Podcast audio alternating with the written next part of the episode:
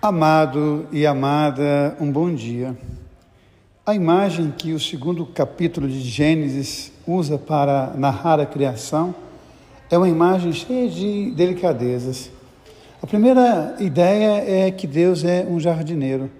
Deus cuida de um jardim.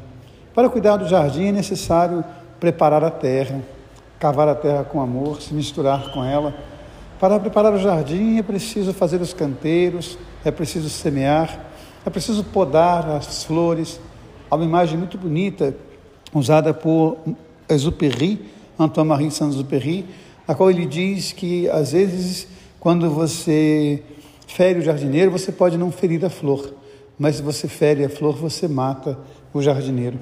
E é interessante então essa imagem, o Deus que cuida, o Deus que planta jardim, o Deus que poda, o Deus que convida à vida. E é mais interessante ainda as expressões hebraicas para falar do barro, para falar do vento. O barro é bazar, é terra fértil.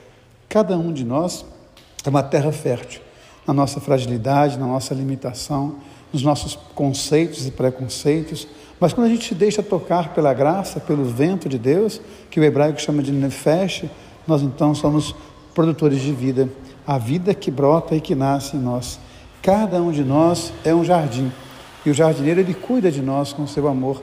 E nós, jardins, devemos refletir a luz do jardineiro, partilhar o mesmo amor, partilhar a mesma esperança, partilhar os mesmos sonhos, sonhar os sonhos de Deus. Uma sociedade onde há fome, onde há preconceito, onde há guerra, nós ainda estamos muito longe do conceito do Deus jardineiro. Uma sociedade onde há exploração humana, onde há pessoas que morrem de fome e outras têm que vomitar para comer mais, nós estamos muito distante dessa imagem tão sublime do jardineiro.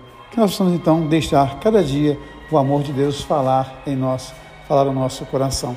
O Deus que ama você, o Deus que ama em você. Amém.